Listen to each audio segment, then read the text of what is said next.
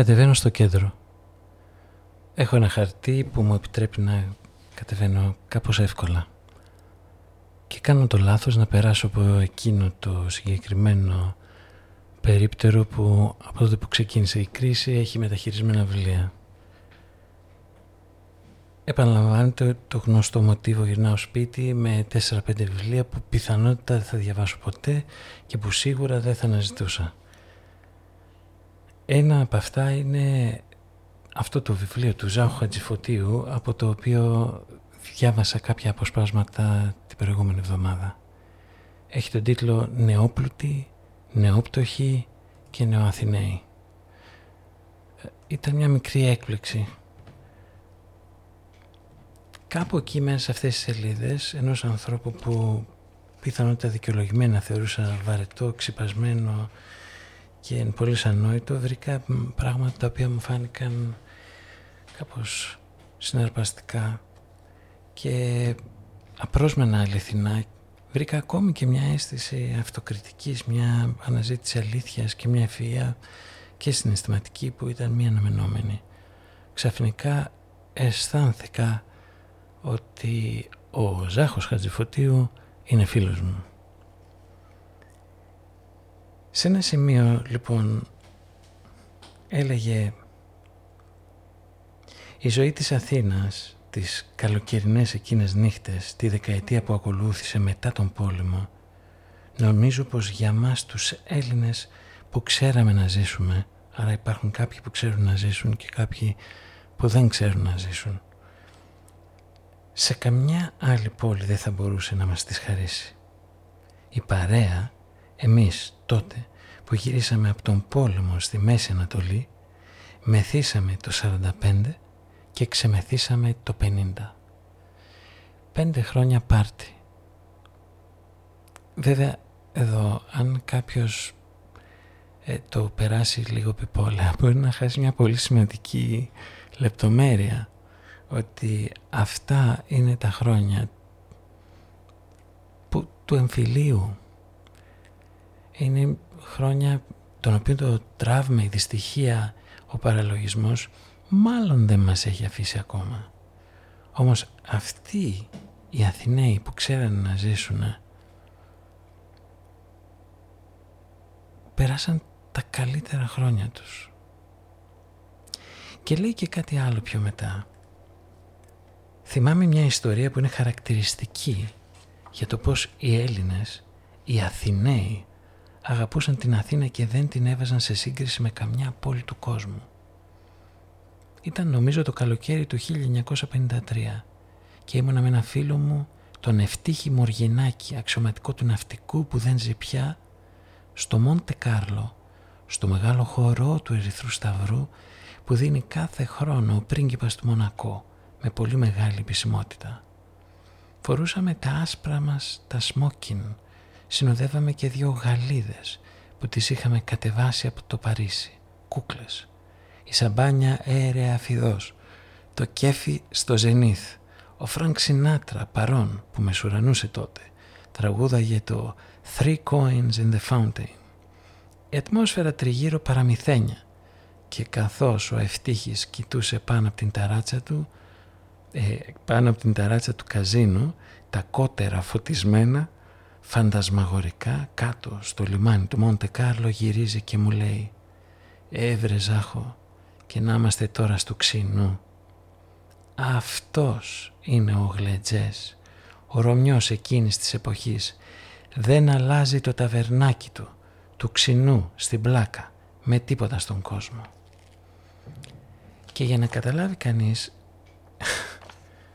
πόσο προχωρημένο είναι αυτό που λέει, τελειώνει εκείνο το κεφάλαιο λέγοντας «Αυτή ήταν η όμορφη Αθήνα του τότε που δεν μπορεί να γραφτεί σε λίγες σελίδες. Αυτή ήταν η Αθήνα όχι των 500.000 κατοίκων αλλά των 500 γνωστών Αθηναίων που είχαν τη τύχη να την ζήσουν έτσι όπως ήταν τότε, να τη χαρούν και να τη θυμούνται σήμερα με θλίψη.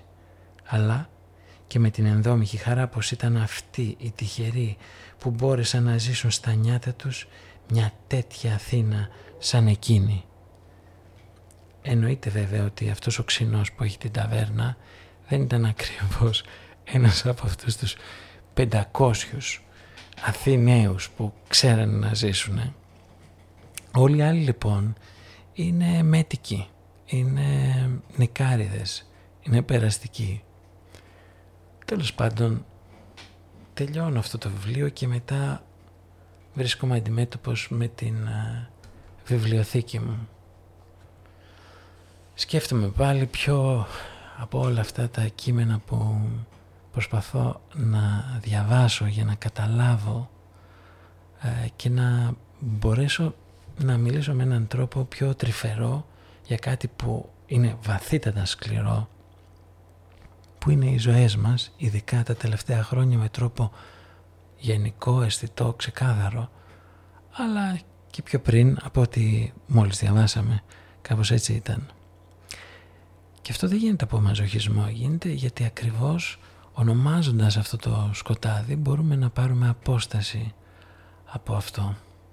Καθώς ε, κοιτάζω λοιπόν τα βιβλία μου ε, βλέπω έναν τίτλο ε, «Το νόημα της ειρήνης». Λέω «Α ναι, του Καρλ Πολάνη». Τέλος πάντων ένας πολύ σημαντικός οικονομολόγος, κάτι τέτοια. Λέω «Το νόημα της ειρήνης, μήπως να κοίταζα αυτό» και ανοίγω στο εισαγωγικό σημείωμα. Γράφει, είναι κομμάτι από το κλασικό κείμενο αυτού του Καρλ Πολάνη, το οποίο παρατίθεται από τον μεταφραστή. Η παραγωγή είναι μια αλληλεπίδραση ανθρώπου και φύσης. Αν οργανωθεί με βάση έναν αυτορυθμιζόμενο μηχανισμό ανταλλαγής, τότε άνθρωπος και φύση πρέπει να υπαχθούν στη δράση στη δράση. Τέλος πάντων, ε, ανοίγω αυτό το βιβλίο και εκεί που ψάχνω κάτι για την ειρήνη πέφτω σε κάτι πάρα πολύ σκοτεινό ε, που λέει ότι όλα είναι προσπόληση, η φύση και ο άνθρωπος και ότι τελικά ε, η υπαγωγή τους στην αγορά ισοδυναμεί με τον αφανισμό τους. Οπότε το ηθικό μου, η αίσθησή μου είναι ότι ίσως θα ήταν καλύτερα να κάθομαι και να βλέπω άσχετα βίντεο στο YouTube. Κάθε Πέμπτη και Παρασκευή, εκτός σας είπα 40 μέρες ε, μετά τα Θεοφάνεια, το 15 Αύγουστο δεν μπορεί να λειτουργήσει, στις 14 Σεπτέμβρη που είναι το Τιμίο Σταυρού. Σας ζήταγα πολύ συχνά να εξολοθρεύσετε. πολλά θέματα κληρονομικά μεγάλης περιουσίας και μάλιστα ε, Δυστυχώς, από ό,τι θυμάμαι, κατά τι περιόδου της ε, Μεγάλης Πέμπτης και Παρασκευής που γίνονται τα μεγάλα μάγια και μπορεί ακόμη και να θανατωθεί ένας άνθρωπος με μαγεία, αφού βέβαια υπάρχουν κάποιες προποθέσει που πρέπει να γνωρίζει και ο κόσμος, ότι εάν δεν επιτρέψει ο Θεός, δεν μπορεί να, ούτε να γίνουν τα μάγια. Πρέπει ήδη το άτομο που μπορεί και να φτάσει στο θάνατο να είναι αδιάφορο. Οπότε, αν δει ο Θεός ότι σε κάποιο σημείο το οποίο βλέπουμε κι εμείς ότι θα πραγματοποιηθεί θάνατος, τότε υπάρχει μια τελετή που μπορεί να γίνει σε 24 ώρες να πεθάνει ο άνθρωπος. Και κάνατε τέτοια τελετή σε διαμέρισμα της Αθήνας; Ναι, βέβαια.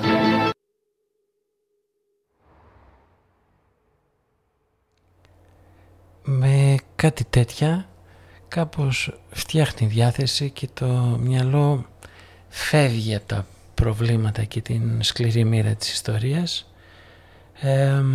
έχω και άλλα τέτοια να μοιραστώ.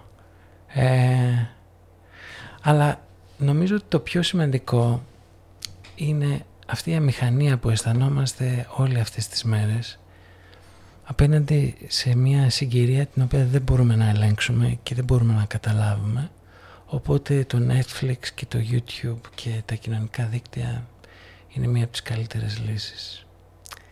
Ξεκινήσαμε κάθε Παρασκευή από την αρχή της λεγόμενης καραντίνας να κάνουμε ζωντανές εκπομπές. ήταν πολύ διαφορετικά κάποια πειράματα, υπήρχε ένας κοινός παρανομαστής και ένας κοινός ορίζοντας.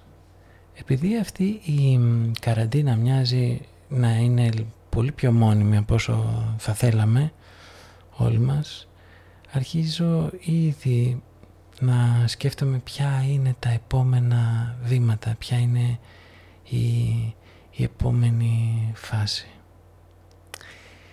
Το σίγουρο είναι πως ε, ε, είχαμε ήδη προγραμματίσει να ξεκινήσουμε κάποια podcast, δηλαδή κάποια, κάποια επεισόδια ηχητικά τα οποία μπορεί να τα ακούει κανείς όποιος, όποτε θέλει, με όποιον θέλει, να το στείλει σε όποιον θέλει. Ε, κάτι λίγο πιο, πιο ευέλικτο, αλλά με λιγότερη προσωπική εμπλοκή και με μικρότερο κόστος και πολύ πιο εστιασμένος σε μια συνέχεια της προβληματικής, της μελέτης, της πόλης και της ιστορίας. Όλο αυτό τώρα έχει κάπως αναβληθεί, αλλά νομίζω ότι επειδή κανονικοποιούνται ε, οι συνθήκες της ε, καραντίγνας και του εγκλισμού, ότι σιγά σιγά ε, θα ενεργοποιήσουμε εκείνο το, το σενάριο. Η αίσθηση που έχουμε αυτή τη στιγμή είναι σίγουρα μιας πορείας μέσα στο σκοτάδι, σαν να πάμε στα τυφλά. Αυτό όμως όχι μόνο δεν μειώνει την ανάγκη να, να αρχίσουμε να σκεφτόμαστε άλλα πράγματα εκτός από την ε, πανδημία, αλλά μάλλον, μάλλον το απαιτεί.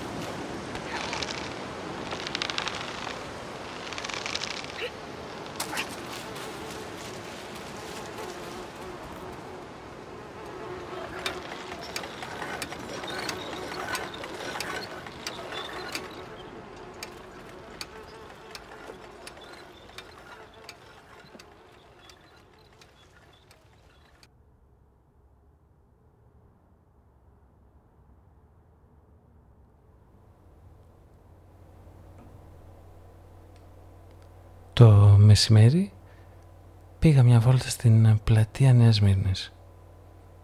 Σε ένα σημείο που συνήθως προσπερνάω ανακάλυψα ότι υπήρχε ένα μπούστο κάποιου σημαντικού τοπικού δημάρχου. Διαβάζοντας τις ημερομηνίες είδα ότι είχε γεννηθεί το 1885 ε, και είχε πεθάνει το 1979. Και όταν είδα την ημερομηνία 1979 κάπως κάτι συνέβη, πάγωσα χωρίς να ξέρω γιατί και κάθισα και κοίταζα τον Αδριάντα τον Μπούστο τέλος πάντων όχι τον Αδριάντα και κάποια στιγμή κατάλαβα για ποιο λόγο η ημερομηνία αυτή σήμαινε κάτι για μένα είναι η πρώτη ημερομηνία που έγραψα στο τετράδιό μου όταν πήγα σχολείο και μου έκανε φοβερή εντύπωση όταν κάποια στιγμή χωρίς να καταλάβω γιατί αντί για 1979 πλέον γράφαμε 1980. Πρέπει να πω ότι η περίοδος αυτή που έγραφα 1979 μου είχε φανεί μια αιωνιότητα. Ήταν σαν να κλονίζεται εντός μου ε, το φως του κόσμου. Κάπως έτσι ε, σκεφτόμουν ότι ριζώνουν τα πράγματα και όλες αυτές οι λεπτομέρειες που ε, μας κυκλώνουν και μας μιλάνε και δεν το καταλαβαίνουμε. Έχω λοιπόν μια παρόμοια ιστορία, μια ταινία που θα σας προτείνω αν αντέχετε μια γερή δόση ανθρωπιάς να δείτε τις μέρες που έρχονται. Είναι από ένα ντοκιμαντέρ της Εύας της Στεφανή το οποίο λέγεται Αθήνε είναι όλο χειρισμένο στον σταθμό Λαρίσης κάπου εκεί γύρω στο 1995. Φαντάζομαι ότι η έρευνα και τα γυρίσματα γίνονταν για πολλά χρόνια. όταν ε, πρωτοείδα ε, αυτό το ντοκιμαντέρ μου συνέβη κάτι ε, συγκλονιστικό γιατί Οικογενειακά παίρναμε πολύ συχνά το, το τρένο από Αθήνα για Χαλκίδα, οπότε πηγαίνουμε στο σταθμό Λαρίσης. Και σε κάποια σκηνή ε, έχει φιλμάρει το κηλικείο του σταθμού. Στο κηλικείο λοιπόν υπάρχει, υπάρχει μια ταμπέλα η οποία αφορά το, τους πελάτες ε, και η οποία είναι το πρώτο, ένα από τα πρώτα κείμενα που διάβασα σαν μικρός. Ε, είναι σαν να λέμε μια από τις πρώτες μεγάλες συγκινήσεις της ανάγνωσης. Και αυτή η πολύ συγκεκριμένη ταμπέλα που με χτύπησε έγραφε «Απαγορεύεται η είσοδος εις άπαντας».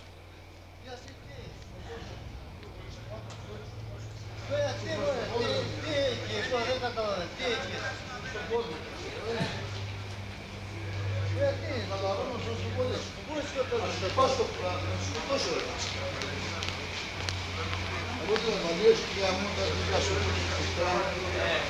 το πόδι ρε μουνί.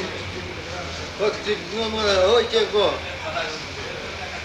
Εγώ είμαι εντάξει, εγώ θέλω να πάω σπίτι τώρα. Τι έχει εσένα; Εγώ είμαι εντάξει. Εδώ. Δεν καταλαβαίνω εγώ. Πού είναι αυτό; Πού, πού τα ξέρω εγώ;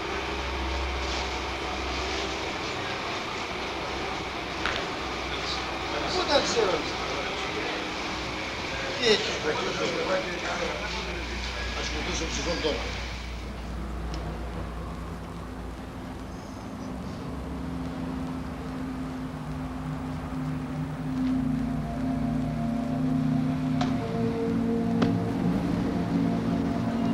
Περίεργο, ε. Περίεργο το θέμα. Τόση ώρα δεν ήταν κανείς εδώ, τώρα μαζεύει. Γιατί. Περίεργο.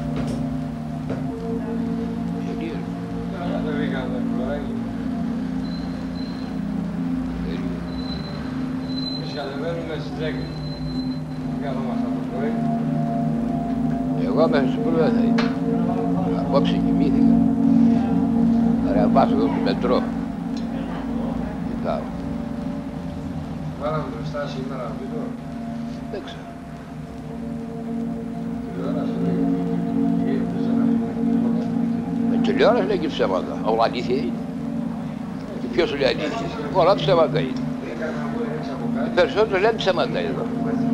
Ψέματα, ψέματα. Μην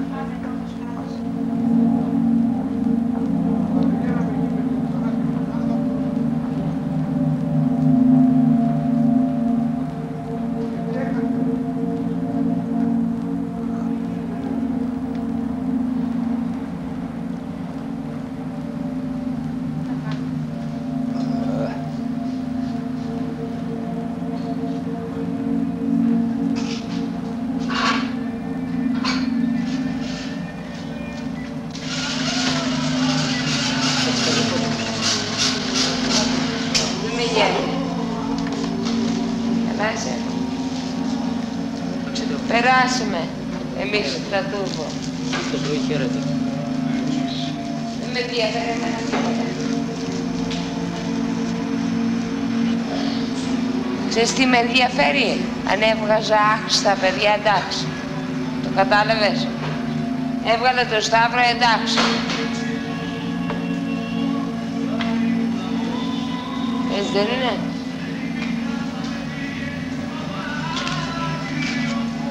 Δεν πας να βγάλεις το τούρμπο, λέω εγώ του Τζέλικα αύριο το πρωί, καμία ταινία εκεί.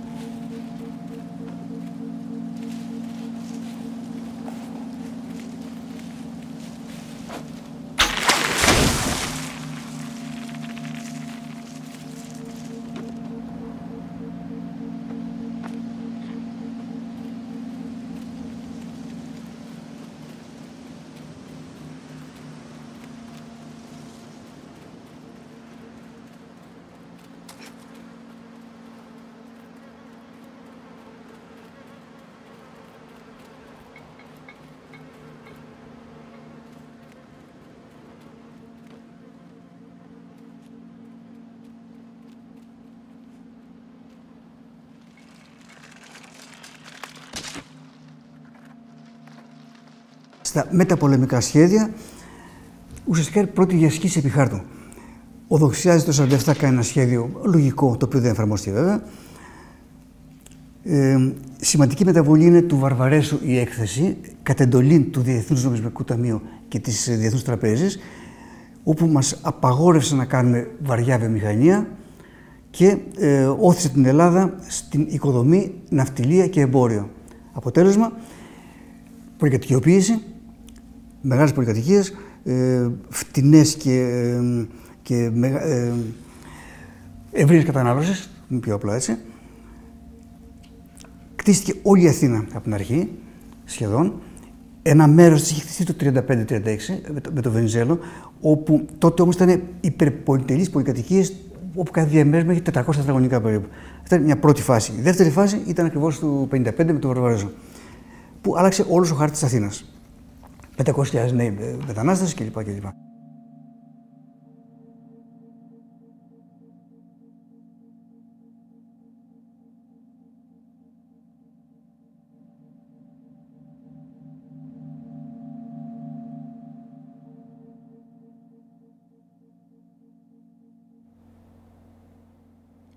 Ακούσαμε τον, ε, τον Γιώργο Σαριγιάννη, ε, καθηγητή στην ε, αρχιτεκτονική Αθηνών, να μιλάει για την έκθεση Βαρβαρέσου. Ε, στο, σε ένα βιβλίο του τέλος πάντων, το Αθήνα 1830-2000, μιλάει κάπως εκτενέστερα για τον Βαρβαρέσο για να καταλάβει κανείς ε, λίγο το πλαίσιο. Είναι γνωστός ο ρόλος που έπαιξε ο Γιώργος Παπανδρέου στις επιδιώξεις των Άγγλων στον πολιτικό τομέα. Στον οικονομικό, στην ακόμη ρευστή περίοδο μετά τη Βάρκιζα, ο άνθρωπος κλειδί ήταν ο Κυριάκος Βαρβαρέσος, για τον οποίο έχει γραφεί ότι, ανοίγουν εισαγωγικά, είχε περάσει το μεγαλύτερο μέρος του πολέμου στο Λονδίνο και είχε κερδίσει την εμπιστοσύνη των τραπεζικών κύκλων και του Βρετανικού θησαυροφυλακίου. Επιπλέον, ο Βαρβαρέσος ήταν από τους λίγους Έλληνες αρμοδίους που είχαν παρακολουθήσει τις εξελίξεις που οδήγησαν στη σύναψη των διεθνών συμφωνιών του Bretton Woods. Κλείνουν τα εισαγωγικά. Θυμίζεται, να εξηγήσουμε εννοεί, ότι στο Bretton Woods του New Hampshire τον είπα, αποφασίστηκε τον Ιούλιο του 1944 η ίδρυση της λεγόμενης κοσμικής τριάδας του καπιταλισμού. Είναι παράξενο όλα αυτά, ακούγονται πολύ ε, συναιμοσιολογικά, αλλά είναι η απλή ιστορία των θεσμών. Τι είναι αυτή η κοσμική τριάδα του καπιταλισμού; Ε, το κοσμική τριάδα του καπιταλισμού ε, είναι εντός εισαγωγικών, έτσι. Είναι ένας όρος που χρησιμοποιείται. Ήταν η Διεθνής Τράπεζα το International Bank for Reconstruction and Development, το Διεθνές Νομισματικό Ταμείο, το IMF και η Γενική Συμφωνία Δασμών και Εμπορίου που ιδρύθηκε στη συνέχεια. Όλων δηλαδή των γνωστών και βασικών υπερεθνικών καπιταλιστικών οργανισμών πολιτικού και οικονομικού ελέγχου. Ο Βαρβαρέσος λοιπόν φτιάχνει εκείνη την ε, έκθεση η οποία ουσιαστικά λέει αυτά που έλεγε το Διεθνές Νομισματικό ε, Ταμείο, τουλάχιστον κατά Σαριάννη, αλλά λέει αυτό λέξη ότι η Ελλάδα δεν θα μπορούσε και δεν μπορεί να έχει βιομηχανική παραγωγή, είναι και θα παραμείνει χώρα φτωχή και ότι ένα πεδίο ε, δόξης λαμπρών ε, για ανάπτυξη γρήγορη είναι η οικοδομή. Οπότε η αντιπαροχή, η πολυκατοικιοποίηση και όλα όσα επακολούθησαν έχουν να κάνουν ακριβώς με την ε, έκθεση Βαρβαρέσου. Και... Η επόμενη φάση είναι η επανάληψη της πολιτικής Βαρβαρέσου από τη Χούντα με τον 1935 που πολυκατοικιοποίησε όλη την Αθήνα, κατέστρεψε όλη την, την πράσινη ζώνη γύρω από τα πράσινα τα έκαναν όλα πολυκατοικίε. Και όλα τα χωριά γίνανε πολυκατοικίε. Έρχεται λοιπόν η Χούντα και ξανακι, ξεκινά έναν κύκλο ε, νέας έντασης στην ίδια κατεύθυνση που έχει ορίσει και ο Βαρβαρέσος. Ε, οπότε αυτή είναι η κρίσιμη καμπή και έτσι εξηγείται πως φτιάχτηκε η Αθήνα. Και γιατί έχει σημασία τώρα να τα λέμε αυτά; Γιατί συχνά υπάρχει μια έτσι υπόγεια, μια υπόνοια ότι την Αθήνα την κατέστρεψε ε, ο, σαν να λέμε αυτός που πήρε την αντιπαροχή. Ε, την κατέστρεψαν ο λαός οι Έλληνες. Ποιος την έφτιαξε αυτή την πόλη; Ε, για άλλη μια φορά μπορεί κανείς να πει ότι τα πράγματα είναι λίγο πιο πολύπλοκα. Ε, οι δυνατότητες ανάπτυξης που είχε εκείνη τη στιγμή η ελληνική οικονομία ήταν πραγματικά πενιχρές. Όπως επίσης ελάχιστη ήταν και η αυτονομία που είχε η Ελλάδα. Υπάρχει ας πούμε, ε, σας διαβάσω ένα απόσπασμα, για το θέμα του ελέγχου της χώρας της Ελλάδος από τη ΣΥΠΑ θα είναι χρήσιμο να παρατεθεί χωρίς σχόλια ένα απόσπασμα που αναφορά Αμερικανού αξιωματούχου στις 8 Δεκεμβρίου του 1947. Αρχή εισαγωγικών. Στην πράξη έχουμε επιβάλει έλεγχο στον εθνικό προϋπολογισμό, στην φορολογία, στην έκδοση χαρτονομίσματος, στην πολιτική τιμών και μισθών, στα κρατικά οικονομικά προγράμματα, στις εισαγωγές και τις εξαγωγές, στην έκδοση ξένου συναλλάγματος και στα έξοδα για τον στρατό και την ανασυγκρότηση.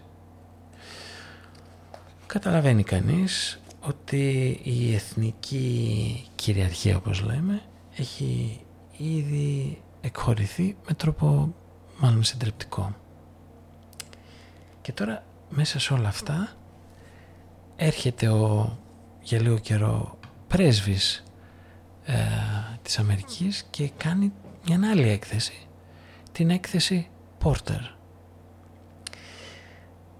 Θα σας διαβάσω ένα απόσπασμα από ένα άρθρο του, του κύριου Πόρτερ, ο οποίος περιγράφει ε, στο Κογκρέσο και στην Αμερικανική κυβέρνηση ε, την κατάσταση στην Ελλάδα. Είναι εποχή που η Αμερική αναλαμβάνει την κυδαιμονία ε, της Ελλάδος από τους Άγγλους οι οποίοι δηλώνουν αδυναμία ε, οπότε πρέπει να χαρτογραφήσουν και να καταλάβουν την κατάσταση. Και λέει ο κύριος Πόρτερ, ανοίγουν εισαγωγικά.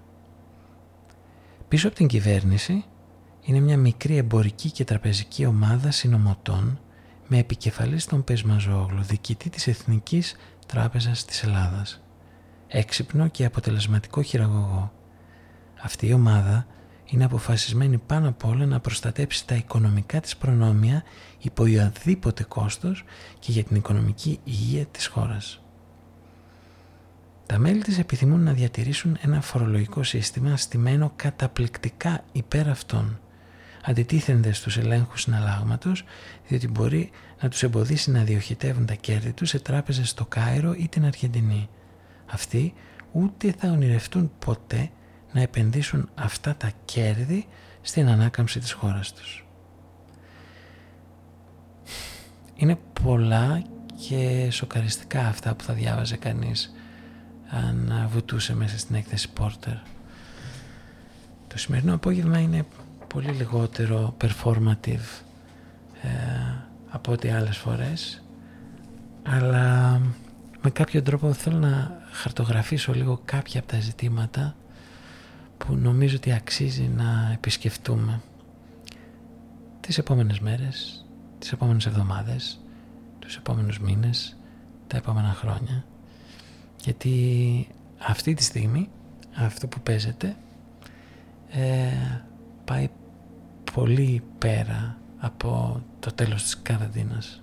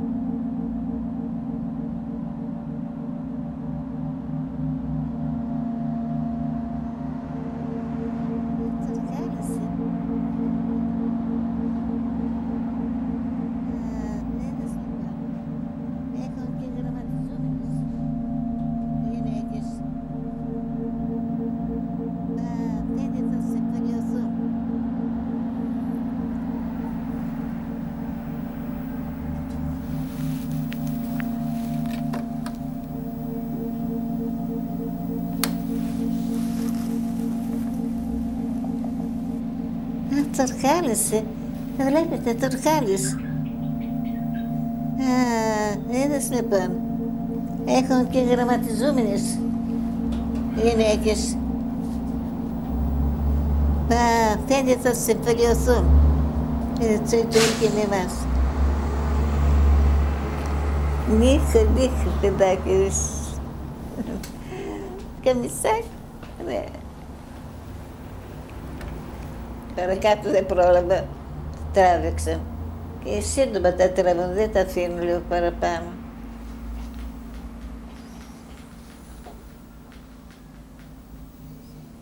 Α, χιονίζει καλέ. Πάπα στην Αθήνα χιονίζει. Αυτή στην Αθήνα επειδή είναι ανοιχτοσύνη είναι. Η Αθήνα είναι σε ανοιχτοσύνη. Έτσι πολύ ανοιχτή. Ανοιχτή, ανοιχτή είναι. Και χιονίζει πολύ συχνά.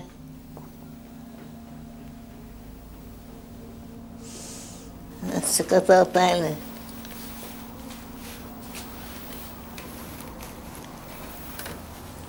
Α, τι είναι αυτή; Α, κάτι γίνει. Κοιτάξτε, κοιτάξτε. Για τον ε. Και τα μπέλες, α. Συλλαλητήριο έχουν. Τι παράπονο έχουν πάλι. Ποιος είναι αυτός, τώρα δεν το γνωρίζω αυτό. Πολλές χειρονομίες κάνει. Σαν τον Παπαντρέα.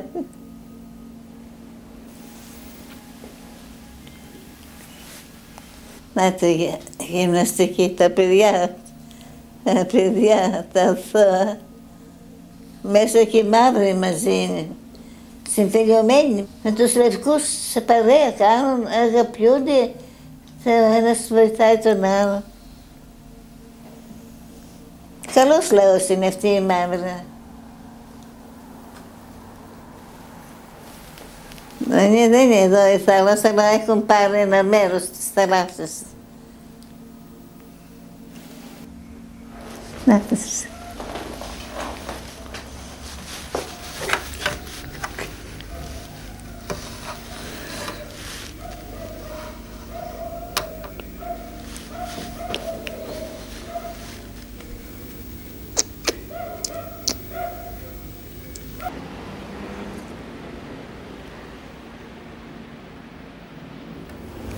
никак.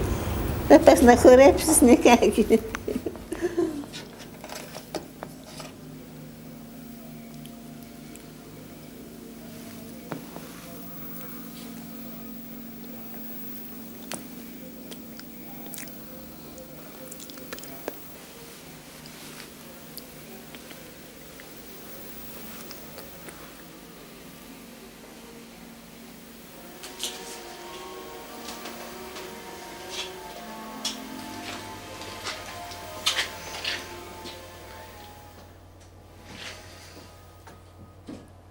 Βέβαια, ένα από τα πιο κρίσιμα ζητήματα είναι πώς κάθεται κανείς και μελετά αυτά τα πράγματα χωρίς να γεμίσει ε, θυμό. Ένας από τους καλύτερους τρόπους είναι να μελετήσει ίσως πιο απόμακρα σημεία της ιστορίας. Γιατί στην πραγματικότητα, ειδικά μια κοινωνία σαν τη δική μας, είναι μια κοινωνία που έχει πάρα πολλά ιστορικά στρώματα να διαχειριστεί τα οποία το κάθε ένα με κάποιο τρόπο είναι ένα πεδίο μάχης. Η αλήθεια είναι ότι η ελπίδα είναι στη συνέχεια ακριβώς να διαπραγματευτούμε τέτοια, τέτοια ζητήματα. Το πρώτο πράγμα που θα έπρεπε κανείς να καταλάβει είναι ότι η αρχαιότητα δεν είναι ακριβώς έτσι όπως την περιγράφουμε. Όχι πως δεν αξίζει, αξίζει. Αλλά αξίζει όχι σαν θρίαμβος, αξίζει ως μια θαραλέα αποτυχία. Ένα άλλο ζήτημα είναι ότι η αρχαιότητα τελειώνει όχι όταν νικάνε οι χριστιανοί ή έρχονται οι Εβραίοι, αλλά πολύ πιο πριν. Η αρχαιότητα, όπως είπε ένας φίλος, τελειώνει στην αρχαιότητα. Η επόμενη φάση που θα πρέπει κανείς να σκεφτεί είναι το τι σημαίνει η ελληνιστική και η ρωμαϊκή περίοδος στην οποία εμείς με κάποιο τρόπο βρίσκουμε την πραγματική μας ρίζα περισσότερο από ότι η λεγόμενη κλασική αρχαιότητα. Μετά προχωρώντας έρχεται η περίοδος του Βυζαντίου που Βυζάντιο δεν υπήρξε ποτέ όσο φορές και να το πούμε δεν είναι αρκετό είναι ένας όρος που δημιουργείται το 16ο αιώνα από την αμηχανία που αισθάνονταν οι δυτικοί φιλόλογοι για αυτή την χρονική και περίοδο και εκείνη την κρατική οντότητα η οποία ήταν ρωμαϊκή αυτοκρατορία και ταυτόχρονα ήταν ελληνική αλλά ταυτόχρονα δεν θέλανε να τις αναγνωρίσουν ε, τουλάχιστον κατά αποκλειστικότητα ούτε την ελληνικότητά της ούτε τη ρωμαϊκότητά της. Έτσι δημιουργήθηκε αυτό το, αυτός ο αστείος όρος, όρος Βυζάντιο. Πρόβλημα υπάρχει και με τη λεγόμενη τουρκοκρατία. Αρκεί να σκεφτεί κανείς ότι δεν υπήρξε ποτέ ουσιαστικά τουρκοκρατία.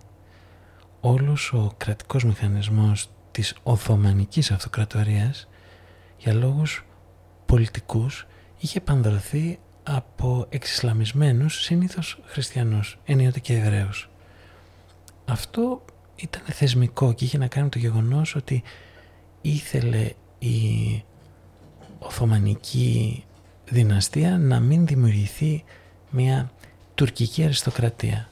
Οπότε το κράτος δεν ήταν και τόσο τουρκικό και σίγουρα η τουρκοκρατία δεν ήταν τουρκοκρατία. Και μετά ερχόμαστε στην ίδρυση του ελληνικού κράτους που και εκεί έχουμε διάφορα θεματάκια να λύσουμε. Η συζήτηση για το αν η Επανάσταση πέτυχε είναι ακόμα ανοιχτή και δεν θα κλείσει ποτέ και δεν χρειάζεται και να κλείσει. Ίσα αυτό που χρειάζεται είναι να παραμείνει πάντα ανοιχτή. Από την άλλη η σχέση μας με την Ευρώπη είναι τώρα αυτή που ήταν και τότε. Οπότε εκεί μπορούμε να βρούμε τις ρίζες από πάρα πολλά αντανακλαστικά και πάρα πολλά προβλήματα και από πάρα πολλές στερεοτυπικές εικόνες που με κάποιο τρόπο ακόμα μας καθορίζουν. Τώρα, απλά κάνω ένα κατάλογο από διάφορα θέματα που ελπίζουμε κιόλας να διαπραγματευτούμε και στα podcast που θα κάνουμε στη συνέχεια. Αλλά αυτά τα θέματα δεν έχουν αξία από μόνα τους. Έχουν αξία γιατί ακριβώς διαπραγματεύονται το εμείς, το δικό μας εμείς.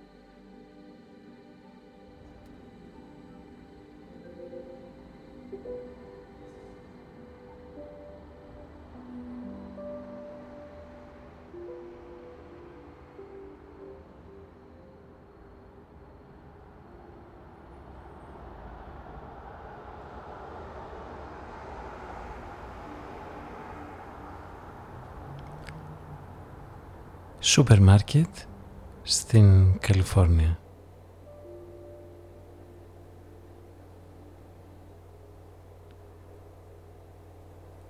Σε σκέφτομαι απόψε, Walt Whitman. Σε σκέφτομαι γιατί περπατώ στα δρομάκια κάτω από τα δέντρα με πονοκέφαλο, με μάτια ορθάνυχτα κοιτώντας την Πανσέλινο. Χωμένος στην πεινασμένη κούρασή μου Μπήκα στο φωτισμένο με νέων σούπερ μάρκετ φρούτων για να ψωνίσω εικόνες, αναπολώντας τους μακροσκελείς καταλόγους των ποιημάτων σου. Ροδάκινα και μισοσκόταδα, ολόκληρες οικογένειες να ψωνίζουν μες στη νύχτα, ουρές γεμάτες συζύγους, οι γυναίκες στα αβοκάντο, τα μωρά στις ντομάτες και εσύ Γκαρθία Λόρκα τι γυρεύεις εκεί κάτω στα καρπούζια. Σε είδα Walt Whitman χωρίς παιδιά, μόνο γεροκλέφτη, να σκουντάς ανάμεσα στα κατεψυγμένα κρέατα, να κρυφοκοιτάς τα αγόρια του μανάβικου.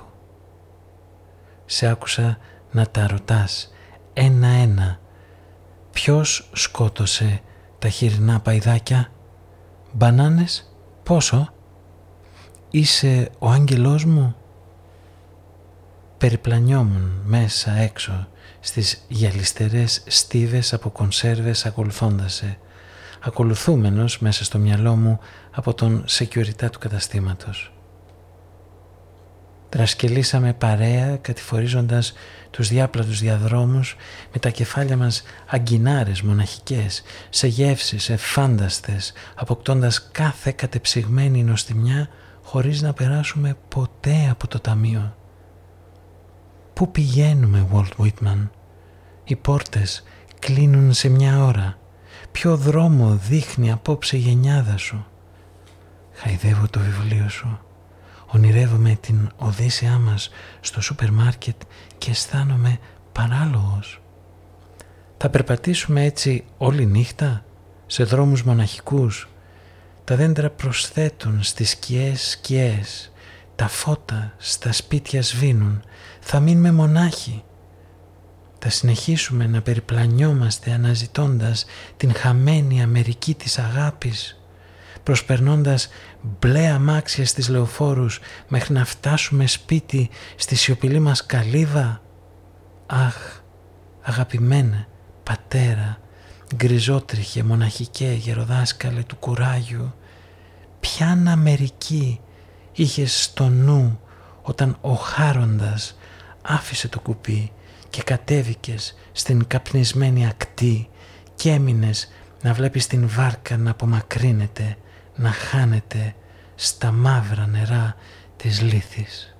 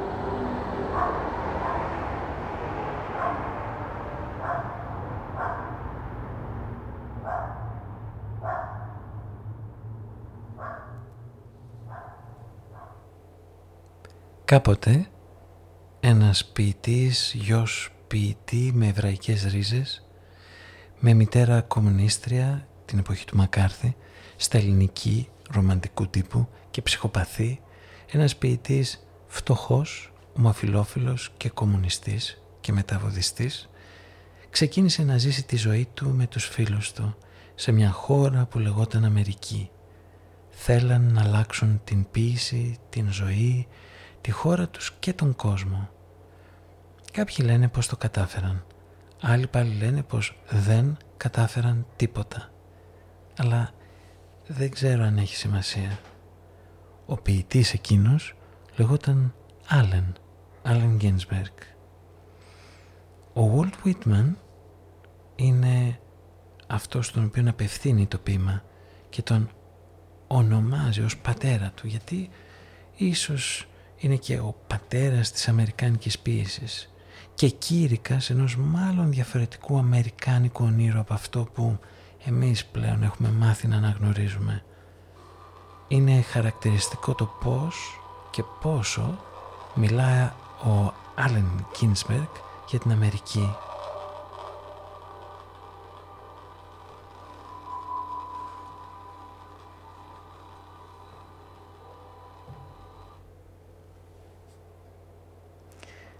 Αναρωτιέται κανείς εάν ένας ποιητής θα μπορούσε να μιλά ανάλογα σήμερα για την Ελλάδα. Ο Άλεν μιλά για έναν τόπο που τα παιχνίδια των ισχυρών τον απομάκρυναν από τους ανθρώπους που κάποτε την ονειρεύτηκαν, που έδωσαν σε αυτό το όνειρο το πρόσωπό του, την κοινή ας πούμε ψυχή του, το τραγούδι του. Εδώ και καιρό ήδη την εποχή του Άλεν μόνο στο περιθώριο και στην ήττα θα έβρισκε κανείς εκείνη την παλιά αληθινή φωνή της Αμερικής. Θα το έβρισκε στα γκέτο, στην υποκουλτούρα, στους παραπεταμένους μουρλούς, φτωχούς, ποιητές, ημίτριλους που δεν αποδέχτηκαν τον κανονικό παραλογισμό που υπηρετεί μια επίσημη απληστία και μια μανία με την δύναμη. Αυτοί οι προφήτες λοιπόν είναι εξόριστοι μέσα στην Αμερική που την αγάπησαν, που την αναζητούν, ίσως πιθανά γιατί είναι και η μόνη τους ελπίδα. Αλλά την κρατάν με τη δύναμη του νου τους μπροστά στα μάτια τους ακόμα και όταν κανείς δεν τη θυμάται. Ακόμα και όταν κανείς δεν την πιστεύει, την Αμερική. Στα μανάδικα επιμένουν να φαντάζονται την Αμερική. Στη νύχτα που έρχεται επιμένουν να φαντάζονται την Αμερική με απόλυτη διάβια μέσα στην αδικία της, μέσα στην αποτυχία της χωρίς να ξεχνούν πως όλα τελειώνουν πως η νύχτα μοιάζει να μην έχει τελειωμό πως το τίποτα τους περιμένει στο κάτω-κάτω της γραφής.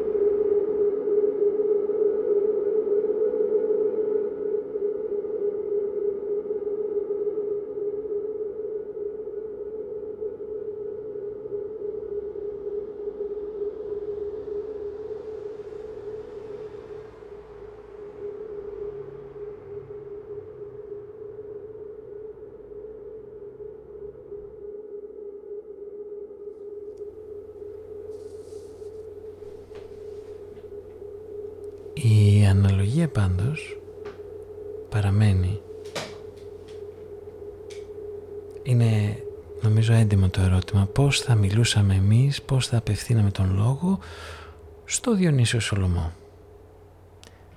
Πώς θα μπορούσαμε να μιλήσουμε για την κοινή μας φωνή.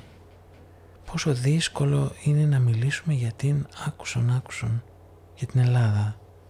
Για την ευθύνη και την τιμή να αναφερόμαστε σε τόσους και τέτοιους ανώνυμους αλλά και επώνυμους νεκρούς που κάπου πίσω μας στέκονται. Αγαπητέ Νίκο, αγαπητέ Κυριάννη, αγαπητέ Κυρανδρέα, αγαπητέ Κυρνίκο. Πόσο η λέξη Ελλάδα και η έννοια της μοιάζει κουρασμένη, ύποπτη ή ακόμα κενή και πόσο η εγκατάλειψη αυτής της κοινή αναφοράς τελικά μας κάνει αδύναμους. Ηθικά και πολιτικά μας εξαντλεί, ειδικά όταν έχουμε να αντιμετωπίσουμε προβλήματα που μόνο συλλογικά ή κοινωνικά απαντιούνται. Και πόσο αυτή η εγκατάλειψη κάνει όσους την υπερασπίζονται αυτήν την κοινή αναφορά γιατί την έχουν ανάγκη όλο και πιο απελπισμένους και αυτοκαταστροφικούς και ψεκασμένους και ε, επιρρεπείς σε θεωρίες συνωμοσίας. Και ειδικά τώρα που για πολλούς αυτή η ευδιάκριτη απελπισία και ο θυμός, αυτή η πολιτική της απελπισίας και του θανάτου αρχίζει να θεωρείται μάλιστα δικαίωση της προηγούμενης εγκατάλειψης αυτής της συζήτησης για το πού είμαστε, πώς συναντιόμαστε, ποια είναι η ευθύνη μας συλλογικά και ποιο είναι το τραγούδι μας, ποιο είναι ενδυνάμει το όνειρο που μπορούμε να μοιραστούμε. Διαβάζουμε με κάπως ε, έκπληκτο τρόπο αλλά από απόσταση την θλίψη του Κίνσμπεργκ καθώς περιδιαβαίνει την Αμερική του που χάνεται στο καθημερινό τίποτά της. Όμως η νοσταλγία και η τρυφερότητα κατακλείζει τα πάντα. Από πού έρχεται αυτή η αίσθηση ήττας; Είναι γιατί υπάρχει φτώχεια και αδικία; Αυτή υπήρχε πάντα. Είναι κάτι ειδικό, προσωπικό, τοπικό, αμερικάνικο; Όχι. Η νεωτερικότητα, αυτός ο κόσμος, αυτός ο πολιτισμός, ο ευρωπαϊκός που εκτείνεται στην Αμερική, την Αυστραλία, αλλά έχει την πηγή του κάπου εδώ, κάπου εδώ εννοώ στην Ευρωπαϊκή Ήπειρο, ο ευρωπαϊκός πολιτισμός μοιάζει εξαντλημένος και όσο περνά ο καιρός αυτό εκδηλώνεται όλο και πιο βαθιά, όλο και πιο δομικά, πολιτικά, οικονομικά, γεωπολιτικά, καθώς την πρωτοβουλία πλέον την παίρνουν άλλοι προς Κίνα μεριά. Είναι διάχυτη λοιπόν η αίσθηση πως οι κοινωνίες δεν έχουν δημιουργική ορμή και δεν παράγουν λύσεις και η μόνη λύση που προσφέρουν μοιάζει να είναι ο φόβος. Είναι όμως τόσο απλά τα πράγματα. Είμαστε τόσο ανίκανοι να αναλάβουμε πρωτοβουλίες.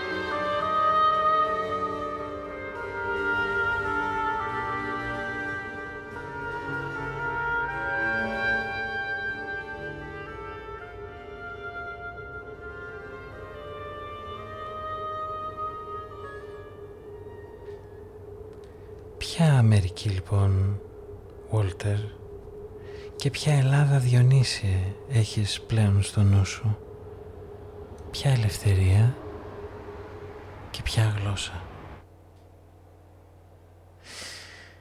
Πιο αληθινό και πιο εθνικό; Όποιος κοιτά την ιστορία κατάματα αισθάνεται ήδη περασμένος.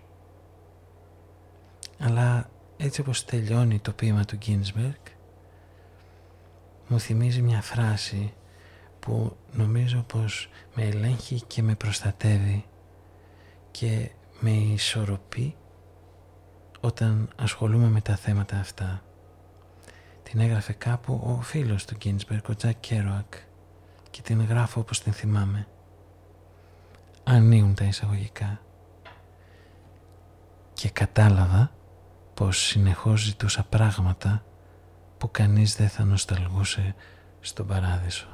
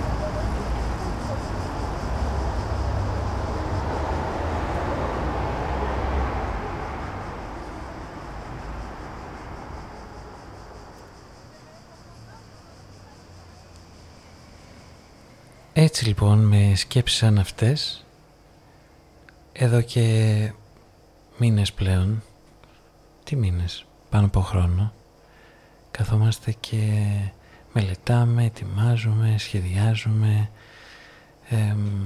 οργανώνουμε ε, αυτά τα ευλογημένα τα podcast που όλο έρχονται και όλο αναβάλλονται.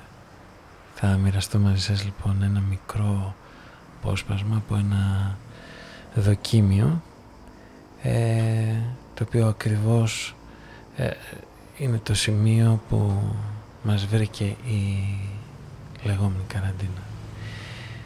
Ε, ξεκινάει Αθήνα, Αθήνα, Αθήνα. Τώρα. Γιατί μιλάμε συνέχεια για αυτή την πόλη; Παραδόξως δεν μιλάμε καθόλου για αυτήν. Καλώς ήρθατε στην επίσκεψη. Με τον Αλέξανδρο Μιστριώτη. Επίσκεψη. Δεν είναι μόνο ότι, ξέρεις,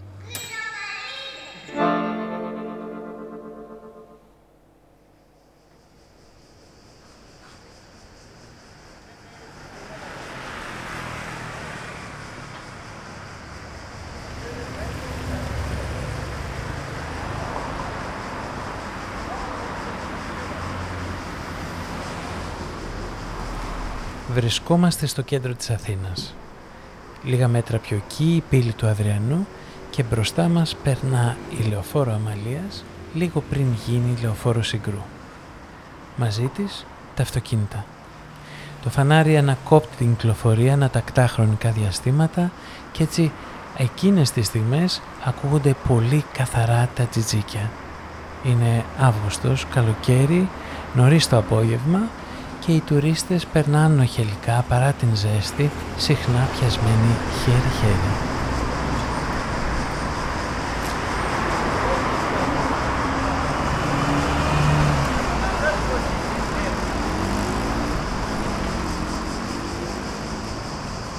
Κάποια στιγμή περνά ένα διόροφο τουριστικό πούλμαν το οποίο γράφει απάνω του στα αγγλικά 5,000 years of civilization 5.000 χρόνια πολιτισμού. Στο δεφόντο αυτής της εικόνας μπορεί κανείς να διακρίνει τι άλλο την Ακρόπολη.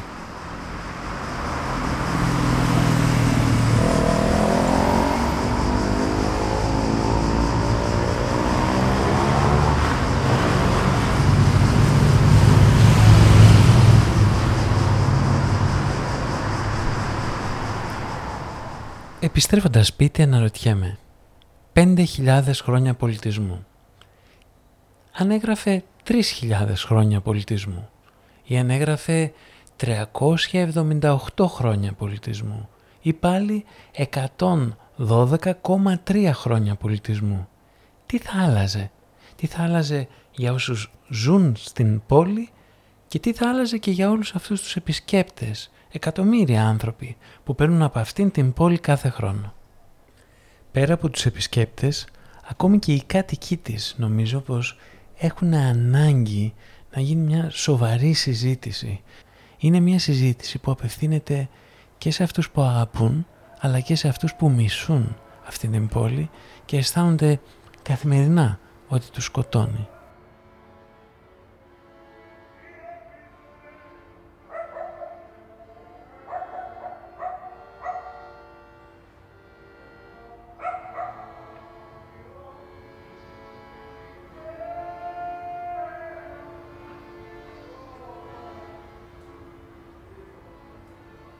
Καθώς θα σκέφτομαι όλα αυτά, κάτω από το μπαλκόνι περνάει αυτός ο κύριος που περνάει τακτικά με την φωνή τενόρου που τραγουδάει παλιά τραγούδια.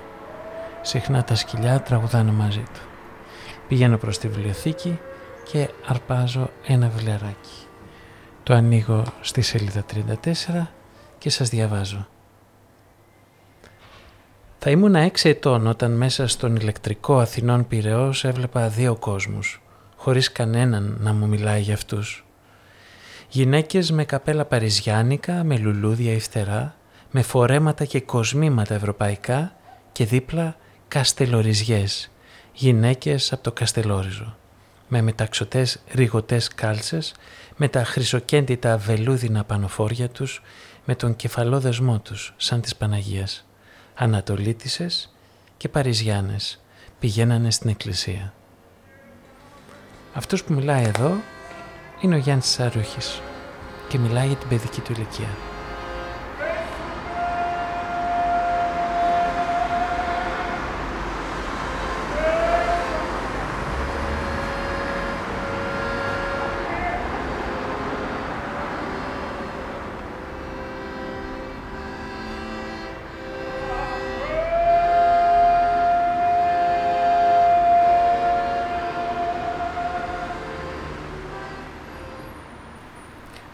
Αυτό το ανέκδοτο το έχει αναφέρει αρκετές φορές σε αρκετά κείμενά του και νομίζω αξίζει να παρατηρήσει κανείς πως μιλάει για δύο κόσμους για τους οποίους δεν του μιλούσε κανείς.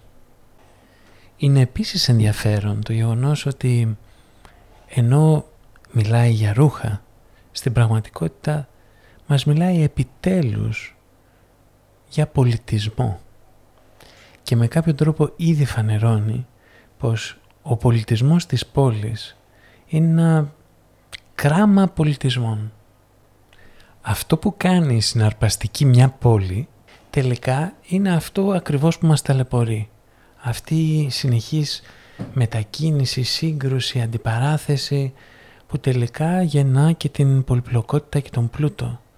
Αλλά δεν έρχεται από μόνο του. Νομίζω πως αξίζει να ακούσουμε κάτι ακόμα. Έβρισκα τον τρόπο ζωής των ε, γονέων μου Ακούμε τον ποιητή Νικόλα Κάλα. Ότι ήταν απαράδεκτος για μένα η αδιαφορία την οποία είχαν για τους ε, πρόσφυγες. Ήσαν πρόσφυγες, αλλά ήσαν άνθρωποι κατώτεροι, διότι ήσαν φτωχοί. Είναι σχεδόν τρομακτική αυτή η ομολογία. Ο Γιάννης Τσαρούχης μιλάει για δύο κόσμους για τους οποίους δεν του μιλούσε κανείς. Ο Νικόλας Κάλας είναι εξοργισμένος με την αδιαφορία και τη σκληροκαρδία των γονέων του απέναντι στους φτωχούς. Γιατί προτάσει όχι το γεγονός ότι είναι πρόσφυγες, αλλά το ότι είναι φτωχοί. Για πολύ καιρό και νομίζω ακόμα και σήμερα έχουμε την τάση μέσα στην βία της καθημερινότητας να σκεφτόμαστε τα πράγματα περισσότερο από την πολιτική σκοπιά. Όμως μια πόλη παραμένει ακατανόητη αν δεν την ερευνήσουμε από την πλευρά του πολιτισμού. Ο Νικόλας Κάλλας και ο Γιάννης Τσαρούχης έχουν διαφορά ηλικίας τρία χρόνια. Ο ένας έχει γεννηθεί το 1907 και ο άλλος το 1910. Όταν ο ένας είναι 6 χρονών, ο άλλος είναι 9 χρονών. Τα γεγονότα όμως που περιγράφουν διαφέρουν ουσιαστικά.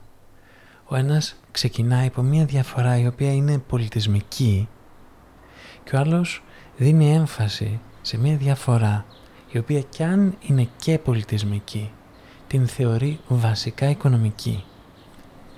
Είναι σαν ο ένας να βάζει πρώτα την πολιτική και ο άλλος να βάζει πρώτα τον πολιτισμό. Και αρκεί να σκεφτεί κανείς ότι ο Νικόλας Κάλλας με τον Γιάννη Τσαρούχη έχουν τρία χρόνια διαφορά. Ο ένας γεννήθηκε το 1907, ο άλλος το 1910. Όταν ήταν έξι χρονών ο Τσαρούχης, ο Κάλλας ήταν 9 χρονών. Και οι δύο τους διαμορφώνονται από μια αίσθηση ενός ρήγματος, μιας διαφοράς, μιας αντιπαράθεσης.